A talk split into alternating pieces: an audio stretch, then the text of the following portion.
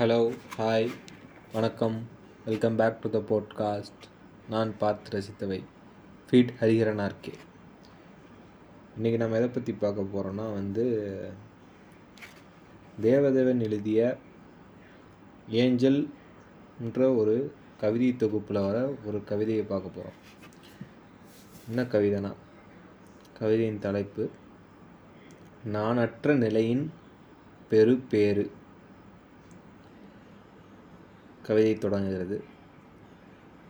பேரெழில் பேரனுபவம் பேரின்பம் பேரறிவு பேரன்பு பெருநிறை பெருநிலை பெருந்துயரன்ன பெருங்களியென்ன பெருவிழிப்பு எல்லாமே வாழ்வினதும் மரணத்தினதும் நானற்ற நிலையில்தான் என்றான பிறகு ஒட்டுமொத்த மனிதர்கள் அத்தனை பேரும் தான் ஒரு பேரழிவினால் மறைந்து விட்டால்தான் என்ன குறைந்து விடப் போகிறது? இந்த பூமிக்கு. சொல்லுங்கள். நன்று ஐயா நன்று நன்று. எதை பற்றியும் கவலைப்படாத உமது புத்த புன்னகையின் ரகசியம் அறிந்து கொண்டோம். அழியாத மானுடம் அழியாது உள்ளவரை மானுட துயரையே நீர் முன்னிறுத்தி பாடுபட பார்த்தறிய வீடு பெற போதித்தமையின் ரகசியமும் நன்று ஐயா நன்று நன்று. நன்று. சாந்தி சாந்தி சாந்தி.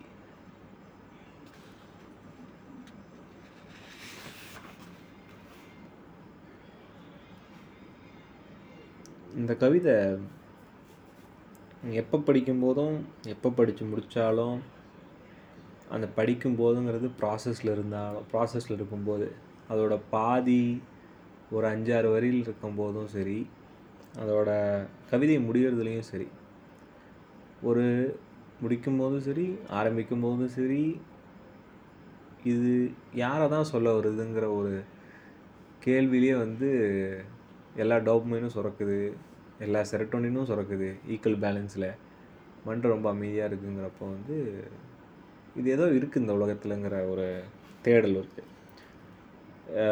இந்த கவிதை முழுசுமே வந்து ஒரு நானூறு ஐநூறு வார்த்தைகள் கொண்ட புத்தகங்கள் வந்து புத்த புத்தகங்கள் வந்து சொல்கிறத வந்து ஒரு மேக்ஸிமம் ஒரு ஒன்றரை பேஜில் மேக்ஸிமம் ஒரு ஒன்றரை பேஜ் கூட சொல்ல முடியாது. ஒரு பேஜ் தான். ஒரு பேஜில் வந்து அந்த புத்த நிலையை பற்றி புத்தர் என்ன தான் அந்த உலகத்துக்கு சொன்னார் உலகத்தில் பல பிரச்சனை பல பிரச்சனை பல நல்லது பல கெட்டது பல செலிப்ரேஷன் இருந்தாலும் வந்து அவரையும் அந்த சஃபரிங்கிற ஒரு வேர்டை மட்டும் கொண்டு வந்து நிறுத்திக்கிட்டே இருந்தாருங்கிறது வந்து இந்த கவிதை மூலயமா சொல்கிறாரு தேவதேவன். பத்து வரிகள் படிக்கிற கவிதைக்குள்ளே அந்த பத்து வரிக்கான பொருள் மட்டும்தான் இருக்குமாங்கிறது வந்து ரொம்ப சந்தேகம்தான். நல்ல கவிதைகளில் அப்படி இருக்காது. பத்து வரிகளோ பன்னெண்டு வரிகளோ கொண்ட புத்தகத்தில் ஒரு கவிதை தொகுப்பில் அதில் கவிதை ஒரு கவிதை தொடர் ஒரு கவிதை தொகுப்பில் இருக்க ஒரு கவிதை வந்து பத்து டு பன்னெண்டு லைன் கம்ப்ரமைஸ் பண்ணால் அது பத்து டு பன்னெண்டு லைனாக இருக்காது. மினிமம் அது ஒரு ஒரு நூறு பேஜ் கருத்தை கொண்டு வந்து கொடுத்துரும். இந்த நூறு நூறு பேஜ் இருக்குது கருத்தை அவன் கொண்டுறதுக்கு அவன் ஒரு அந்த கவி கவிஞர் வந்து ஒரு ஆயிரம் பேஜை படிச்சிருப்பான். ஆயிரம் பேஜோ ஐயாயிரம் பேஜோ படிச்சிருப்பான்.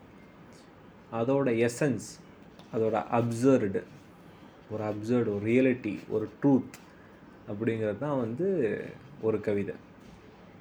ஒரு கவிதை. சின்ன வயசுலேருந்து இந்த டெஃபினேஷன் எனக்கு அப்போ வந்து அது யூஸ்ஃபுல்லாக இல்லை. கவிதைங்கிறது நம்மளால் உள்ளே வச்சுக்கவே முடியாது. நம்மளை மீறி ஒரு ஆற்றல் வெளில வர்றது தான் வந்து கவிதைன்னு வந்து தமிழில் படிச்சிருப்போம். டென்த்தில் டென்த்துலேயோ டுவெல்த்துலேயோ தெரில ஆனால் இதுலேயோ ஒன்று படிச்சிருப்போம். அந்த ஒரு வாக்கியத்துக்கோ அந்த ஒரு சொல்லுக்கோ அப்போ எனக்கு அதோட வீரியம் புரியல. ஆனால் இப்போ எனக்கு அதோட வீரியம் புரியுது. ரொம்ப நல்லா இருக்குது ஜாலியாக இருக்குது சரி. இன்னைக்கு இந்த பொட்காஸ்ட் இதோடு முடிச்சுக்குவோம். Signing off this is Hariharan RK bye